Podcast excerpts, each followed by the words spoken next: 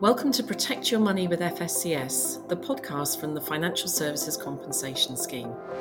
I'm Caroline Rainbird, FSCS Chief Executive, and in this series, the fantastic FSCS team will help you understand how we can help to protect your money so you can feel confident your money is safe. Hope you enjoy the podcast.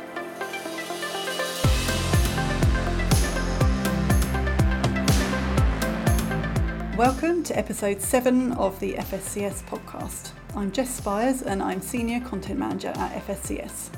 So, FSCS, which is the Financial Services Compensation Scheme, exists to protect customers of authorised financial services firms that have gone bust by paying eligible people compensation. So, we protect lots of financial products, but not all of them. So, this podcast is designed to help you understand our protection and why it's so important. So, whatever your level of financial knowledge, if it's quite basic or if you're a bit of a pro, we're here to help you feel confident that your money is safe. Now, in today's episode, we are talking all about financial advice. And here to help explain it all are two returning guests. It's the first time we've had returning guests on the podcast, so I'm very excited. So, we have my FSCS communications team colleague Emma Barrow, who you might remember from our pensions episode, which was number three. And we also have the lovely Jenny Wright from Money Helper, who you might remember from our money and mental health episode, which was number two. So, Money Helper provide free guidance on a range of topics from everyday money troubles to pensions, so we're definitely in good hands today. Welcome back, Emma and Jenny. Thanks, Jess. I am really glad to be back. I really enjoyed the uh, episode we did on pensions, and I'm looking forward to this one as well. Hi, Jess and Emma. Great to be back. Thanks for having me again. Anytime, Jenny.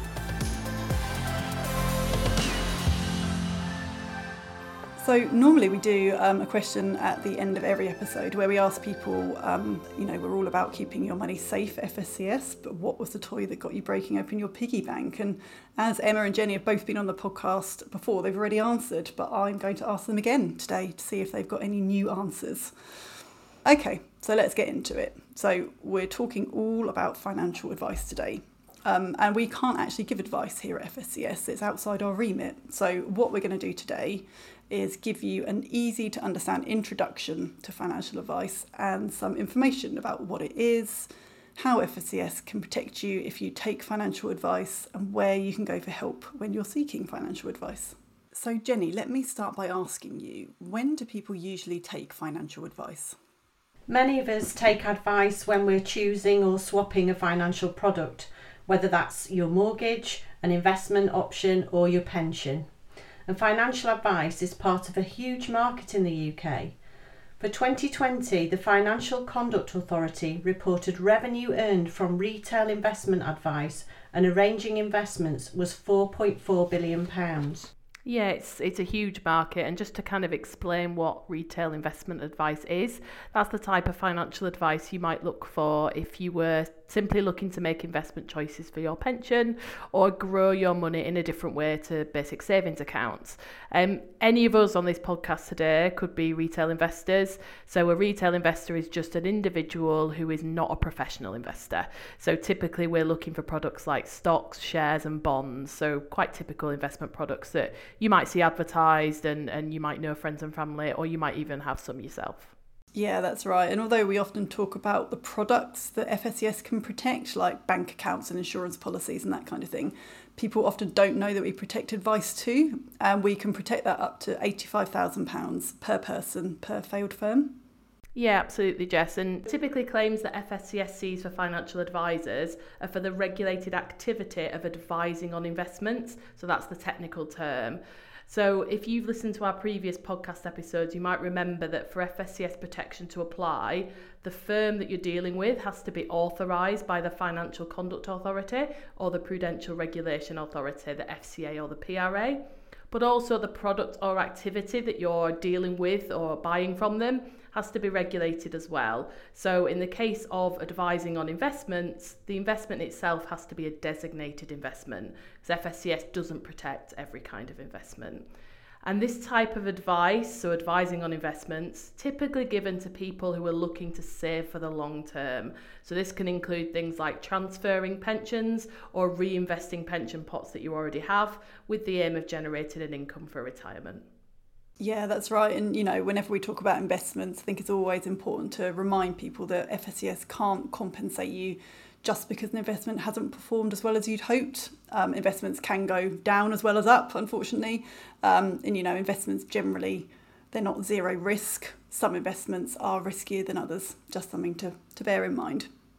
Yeah, absolutely, Jess. And where we can pay compensation is where there is evidence that your advisor gave advice that was unsuitable for you. So, as you've said, not just because you didn't earn as much as you expected, but that advice was unsuitable.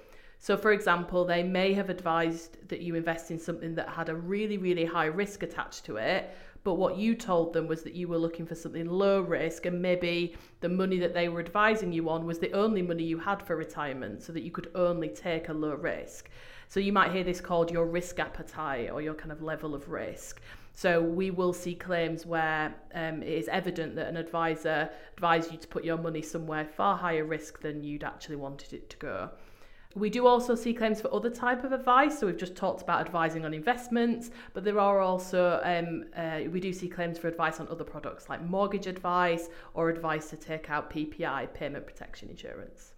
Yeah, absolutely. So let's just go back to basics now. So Emma, what is financial advice exactly? I do like us to try and go back to basics. It's not always easy.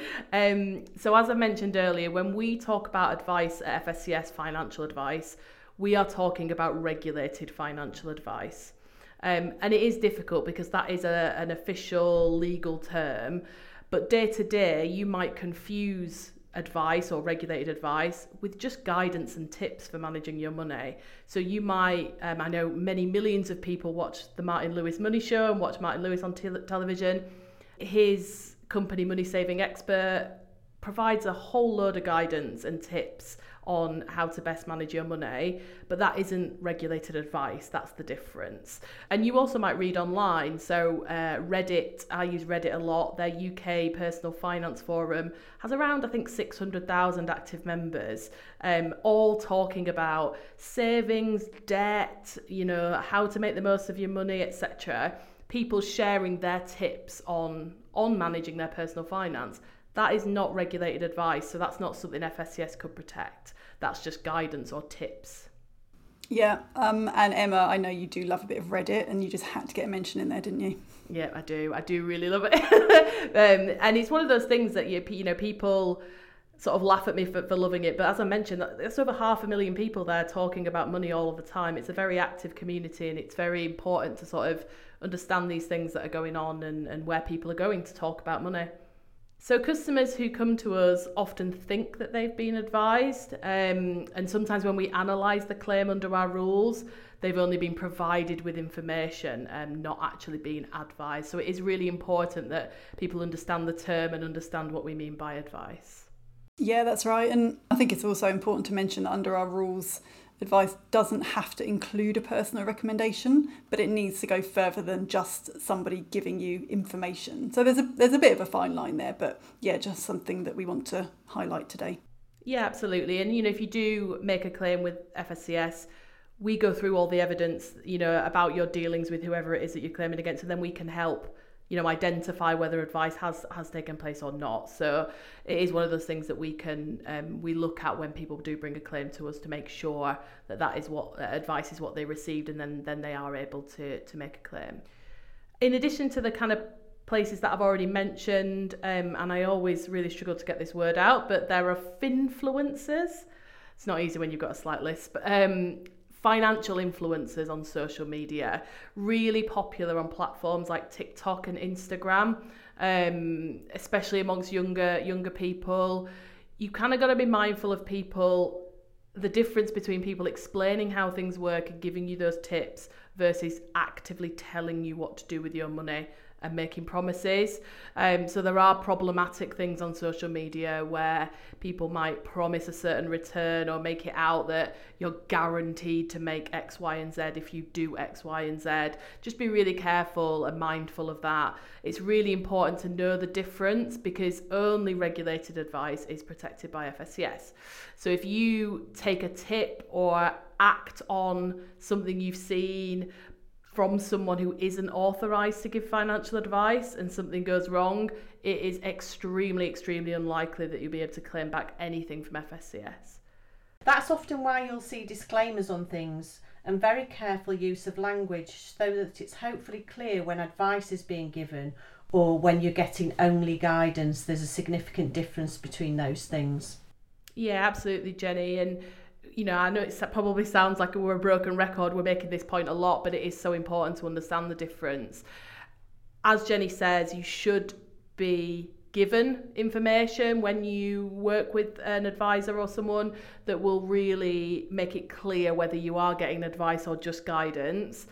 But if you, as a kind of a rule of thumb, generally, if you're receiving information or guidance, you won't get a, a detailed assessment of, a, of whether the specific product is suitable for you and your specific situation and needs. That's what good advice should give you something very tailored and very specific for your needs and your goals. So that's kind of a way you can you know spot if it if it is likely advice it, it it will definitely include this kind of personal recommendation and some very specifics uh, about your circumstances yeah absolutely so jenny could you tell us uh, what type of regulated advice is available to people I can, yes. Um, I used to be a financial advisor myself, so I speak from experience here. Financial advisors aren't always called financial advisors. Instead, they might be referred to by their specialism, such as a mortgage advisor, investment advisor, pensions advisor, or financial planner. So there's lots of different names there for, for getting financial advice. But today we're mainly going to be talking about investment advice. Yeah, that's right. Um, and am I right in thinking that there's a difference that we should talk about between independent and restricted advice, Jenny? That's right. Um, it's it's quite a significant difference actually. So with investment products, some advisors are classed as independent. You might see the term IFA. So that stands for Independent Financial Advisor. And this means that they offer advice on the full range of products and providers in the market. Others actually offer restricted service where the range of products or providers they'll look at is more limited, and it may well be that they only uh, look at one brand in particular, so that's very restrictive.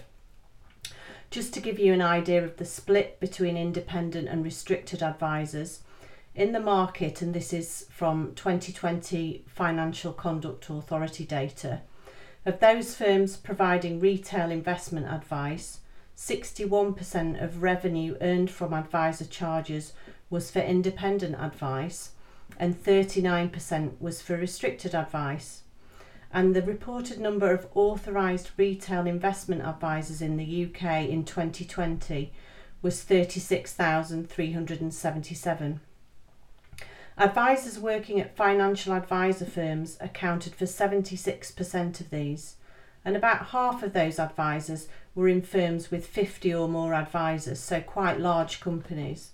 Yeah, thanks, Jenny. And I think it's worth mentioning here that these advisor stats relate to authorised advisors. Um, and it's important to make sure that any advisor you use is authorised so you have access to FSCS protection if something did go wrong and they were to go bust. Um, I think we mentioned it earlier, but I think it's an important point, so worth mentioning again. Now, something I've heard quite a lot about recently is the advice gap. I mean, Emma, could you tell us a bit more about what the advice gap is and what it means for people? Yeah, of course. Um, if you avidly follow Reddit like I do, um, or any other kind of online uh, news or community, you, you might have heard this advice gap being talked about. Essentially, typically in the UK, we're living longer. Um, pension freedoms has meant that we've got more flexibility with our money in retirement, we've got more choice. But frankly, we need our money to last longer. We, we are living longer on average. Um, and the state pension age is increasing. So if people want to retire a little bit younger, they have to bridge that gap too. There's a lot of things to consider. Um, technology is advancing. There's more uh, products available. It's easier to access those products. There's apps you can get on your phone um, where you can literally make investments within a few clicks. Um, low interest rates as well. You know, that's that's something that's been around a long time now, and although the interest rate is going up ever so slightly, it's still far below what it what it used to be. So many people are frustrated that their savings are not growing, um, and they may want to look to try and invest that money instead to make to make make better return. Um, we did a survey in uh, December 2021, so just a few months ago, with some consumers, and 41% of those people that we talked to said that those low interest rates were a reason that they chose to to invest money um, because they were concerned about about their their savings not making the money that they needed. So it's clear we need help with our money. There's so much going on. And in that same survey only around 44% of people knew what a self-invested personal pension or SIPP was. 24% said they didn't know but worryingly 31% of people got it wrong. So they think they knew what it was, but they were wrong. Um, so with all these kind of different products and and things coming into the market, it's so important that we need that we get advice and that we you know take help. Um, and in that same survey, around a third, just over a third, actually 37%, had actually gone on to invest in something like stocks and shares. So we've kind of got this environment where we're living longer, we need our money to last, interest rates are really low. There's all this stuff out there to tempt us. And it's quite obvious that we're going to need help with that, and we're not going to be able to make all the right decisions all of the time on our own. Yeah, absolutely. Um, but unfortunately, we're not always getting that help, are we? No, I don't think that we are. And as I say, we did this survey uh, back in December, and around one in four of those who said they had invested had spoke to an IFA, so an independent financial advisor, as Jenny's just explained. That actually dramatically varied by age. So that was one in four uh, a quarter as a total, but only 9% of those under the age of 24 had taken advice from an IFA versus 36% of over 64s. And it kind of like went on a smooth slope between the two. So generally, the older you were, if you were answering our survey, the more likely you were to have taken advice. So Jenny, uh, you know, you, you mentioned you used to be a financial advisor. Um, why why do you think that is? Why do you think younger people aren't seeking that kind of independent financial advice as much as the older generation? We do see a lot of young people investing in things like crypto assets without taking any advice, and that may be down to the finfluencers that you mentioned earlier, Emma. Um, advice can be seen as a bit stuffy or not relevant to younger people and younger people like to self-serve up to a point so they'll do their own research and act upon their own um, what they found out. They'll do their own thing. Uh, also there is an assumption that you need to have a lot of money to warrant getting advice and possibly younger people don't have as much money as the older generations do.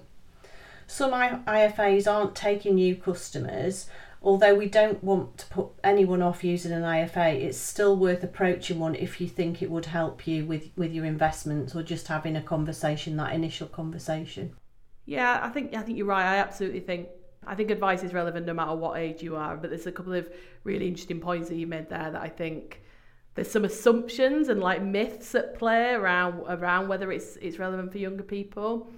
And to our point earlier about the difference between advice and guidance, yes, guidance isn't protected in the same way that regulated advice is. You know, there's no FSCS protection there, but it's still really, really useful. Um, and in that survey that we did, almost as many people that spoke to an IFA took tips from a friend, family member, or colleague, um, which I found quite interesting um, because obviously that's not protected. You know, that's not um, regulated advice. That's just tips from a friend, exactly as it says on the tin. Um, and also in that survey, around a third of people, 27%, told us that they make investment decisions at home at their desk. Now, you know, we asked this at the end of December 2021. I think, if I remember rightly, we were all being asked to work from home again at that point in time. So perhaps the pandemic has something to do with that. But Jenny, do you think people can access advice effectively from home at a time that suits them? Yeah, so I do. Every industry has had to adapt due to COVID, and uh, we're all more used to um, dealing with people online now and having sort of job interviews, um, meetings at work online. So there's no reason why we can't do that when we're we're speaking to a financial advisor. Lots of virtual appointments now, and this is easier to fit in between other things like work or socialising, and it gets round the need for a face to face meeting. Uh, pension wise, appointments are now um, currently on the phone. They used to be face to face, but now we've moved them all onto phone based appointments. And we're going to talk about that a little bit later on in, in the conversation. Yeah, thanks, Jenny. Um, so, Emma, why do you think people might not be using an advisor? So, we didn't ask this in the survey, so this is just kind of my view based on um, what I've read and what I've um, you know spoken to my own friends and family member and colleagues about as well. I think there's a lack of awareness of the need to take advice or the benefits of that. So, say if you go back to that survey, only a quarter of people have been taking it, so the other three quarters are not. Um, I think there's probably a lack of awareness of what those benefits are. And, and to Jenny's point, maybe a, a few myths around I need to have a certain amount of money before it's worth me taking advice. Um, and, and I think we've already mentioned, but you know, it, there's there's often a very easy no obligation chat you can have before you even decide to go into into having it so i think that's that's something that, there's definitely a, a worry and a, and a lack of awareness of the the benefits I think sometimes there's a lack of trust, especially if it's something that you've not done before. And we all see so much stuff in the news around scams and people losing their money. I think there is a lack of trust and a worry about, well, if I manage it all myself, I'm not going to be at risk of a scam. I'm not going to be at risk of losing my money. Um, and I think that's something that uh, definitely will stop people or make them think twice about, oh, who, who should I speak to about my money? Um, it's not a very British thing to talk about money either, is it? It's quite, uh, it's not something culturally we're very comfortable with. Um, I think that might play into it too. Um, and, and yeah, I've already mentioned this, but that kind of value for money or cost. It, um, I don't want to go back to Reddit for the 15th time, but if you read that forum and read what people are talking about, there is a perception sometimes that advice is for the well off. It's for people that are rich and, and already have a massive amount of wealth. Um, but I don't think that's true at all. Um, and there's this kind of a, a assumption of, well, if I'm not massively wealthy, I'll just do it myself and I, and I just need to do it myself and that's that's that's my only option. Yeah, absolutely. Um, I'd like to explore that a bit further, Jenny, if we can. So, Jenny, what do you think the benefits of people taking advice are? So, if you're buying an investment product based on financial advice and a recommendation, you're much more likely to get a product that meets your individual needs and which is suitable for your particular circumstances. So, for example, you're wanting to save up for retirement, you know exactly when you want to retire, and having um, specific financial advice can help you get to that goal. Depending on the type of advisor that you're going to use, you might also have access to a wider range of choices than you'd be able to realistically find on your own. And that goes back to Emma's point around people sort of making the decision that, you know, they trust themselves to make the right decision, but they might not have access to all the plethora of products out there. And advisors can provide expert guidance when you have important and potentially difficult financial decisions to make, such as going through a divorce or approaching retirement. Yeah, that makes complete sense. Um, and are there any other reasons why people might want to take advice, do you think? Yeah, an advisor can put a plan together to help you meet your short, medium, and long term goals and they can act- actually keep you on track with those goals as well. Um, see where your investments are going. So you may well have a review every year or every five years to, to make sure that you are on track to get where you need to be. And if you have money to invest, an advisor can make sure that it works hard for you and make sure that you're making the most of your tax reliefs and allowances that are available as well. Yeah, and I think that's really important. Um, Emma, you mentioned the issue of trust earlier. Would you be able to expand on that a bit for us? Yeah, absolutely. So, as I've mentioned briefly, I think there's a lot baked into this idea of trust, and there's all this this stuff about scams and fraud, and understandably, that's very worrying. I think one thing to remember is what we started right at the beginning of this podcast talking about. If you take regulated advice from an authorised advisor, FSCS is there to protect you. You know, we are that safety net. We can step in if something goes wrong and if that advisor gives you bad advice, you know, and then later on goes bust, FSCS is there. And obviously the ombudsman are there if you have a complaint while the advisor is still trading as well. So using a regulated advisor comes with all that protection, um, which I think, to me anyway, helps build trust. Um, the other thing is people might assume advisors work on commission, and there is a little bit of mistrust around the idea of a salesperson and someone um, taking a cut uh, if you go with their advice. But advisors now can't be paid commission if they give you advice about pensions, investments, and other retirement income products like annuities. So, you know, with that in mind, they are not benefiting on a commission basis from the the uh, your custom really. So that that hopefully will help people get past that sort of salesperson image that they might have um uh, which yeah is completely not relevant when you're not getting that commission um, and there are also, I think Jenny mentioned 36,000 plus advisors out there. That's a lot of advisors. You can speak to as many as you need until you find someone that you feel you can trust and work well with. So, and to Jenny's point again about there being a lot of telephone appointments now, it doesn't have to be the local advisor on your high street. It could be someone a little bit further afield. You could talk to as many people as you like until you find the one that you're comfortable with and you can trust. And I think that personal relationship is something that's really important and it's important to find the right one. Yeah, that's absolutely right, Em. Um, so let's move on now to talk a bit about the costs of advice. So, Jenny, as an ex financial advisor yourself, you're well placed to talk us through the costs, aren't you? Yeah, that's right. So, many financial advisors offer an initial meeting free of charge. And this isn't designed to give you specific advice at this point about your situation. It's a chance for you to see how they work um, how much they're going to charge you. They'll go through all that. But again, importantly, back to Emma's point, actually you get a sense of how you feel about that person and do you do you feel comfortable working with them in the future do you trust them and it's a really good opportunity to to sort of suss them out if you like and and and feel feel whether you you'd be comfortable with them a financial advisor's fees vary depending on several factors, including what they're charging for and how you're going to pay. So they will set that out right up front and you can talk to them about that before you make any decisions. That's really important. Yeah, that's right. So, say you've spoken to a few advisors, you found one you like. Are there going to be different ways of paying for that advice, Jenny? There are. There's loads of ways of paying. Um, I'll just go through them quickly. So there's an hourly rate, so that could vary from £75 an hour to 350 although the UK average rate is about £150 an hour.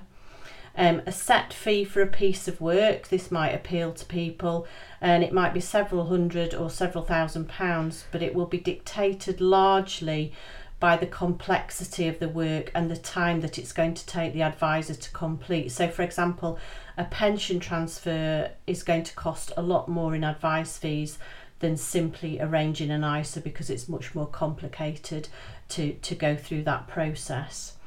Um, people have started to introduce a monthly fee now, so this might be a flat fee or a percentage of the money that you're investing, and, and this is becoming a lot more popular and then there's an ongoing fee. However, an advisor can only charge an ongoing fee in return for providing an ongoing service. So, I mentioned earlier, you might have regular reviews with the advisor, and so you would only be paying an ongoing fee at that point. So, it's also worth mentioning that advisors will often use more than one type of charge. So, for example, there might be a fixed setup fee and then an ongoing charge based on a percentage of the money they are managing for you. And many advice firms also use services such as investment platforms, and the costs of which are sometimes passed on to the customer. Okay, so um, you know, we just talked about the costs. Can people get help with paying for advice? And also, where could people go for a bit of guidance if they are thinking about getting that advice in? So yeah, um, hopefully I can help a little bit with paying for advice, uh, not personally, but with a couple of tips. Um, so the first is the pensions advice allowance, um, and this is something that until I was preparing for this podcast, I didn't know about myself. So I think uh, a lot of people may not know about this. So the pensions advice allowance allows people in defined contribution or DC pension schemes to withdraw up to £500 tax free from their pot to pay for retirement advice.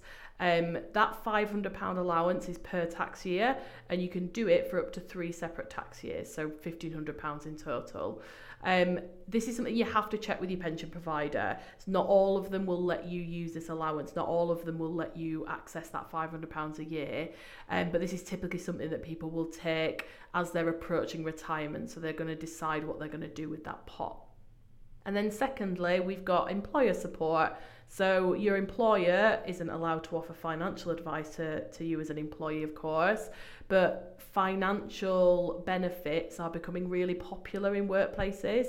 So some workplaces may offer access to advice as part of your employee benefits package, um, or perhaps um, a preferred advisor or a reduced cost, um, or, or help in another way. So it's always worth reaching out to your HR or people team um, and finding out what benefits you've got available from work. In terms of free guidance, Pension Wise appointments from Money Helper, which is the free government service for the over 50s with defined contribution pensions, you can have a free appointment um, with a, a pension guidance specialist and they'll go through the options that you've got. And Emma they'll also talk to you about the pensions advice allowance. So hopefully people will find out more about that when they have the Pension Wise appointment and positively, from the 1st of June 2022, when someone does want to access their pension savings, pension providers will now be required to refer customers to Pension Wise and explain what that service is. So, more and more people should be using the Pension Wise service. It's a great appointment to get really good, useful information and guidance around your uh, future plans. So, I would recommend that to anybody. Yeah, thanks a lot, Jenny. Um, so we've covered quite a lot today. Um, I'd like to finish by asking you both for your top takeaways from today's chat. Um, Jenny, what about you? So the sort of key thing that I would take away from today is the amount of young people not having financial advice and turning to influencers and getting information from TikTok and places like that. It's really important that people do get advice from the right place and, and by acting on things that they see on social media, those younger people aren't getting the protections that they should be getting when they're buying financial products, etc. So that's that's a really important takeaway from me. Yeah, brilliant. Thank you, Jenny. Um, and Em, what about you? Yeah, I think for me, following on from Jenny's kind of takeaway there, if you if you do go on to get advice, um, which many many many people will do, my takeaways are around checking that that advisor is authorized make sure that they are because that is the kind of first key to unlocking the protection that comes comes along with that. My second bit of advice would be to remember the limit for FSCS protection, which is £85,000 per person. Um, so when you know we've talked a lot about advice being often taken um, in relation to your pension and your retirement, your pot could be a lot larger than that. So just remember that that is the limit of the protection uh, available. Uh, it's really, really important to remember that. And also, if you do ever need to make a claim, you know, if you do take advice from an advisor, it turns out to be wrong for you and they go out of business, come to FSCS and make a claim for free. You know, it's free to come to us. That protection is there. Um, please do come and use it if you need to, uh, and do so directly because then you won't um, lose any of the compensation that you get. Great, thank you, guys.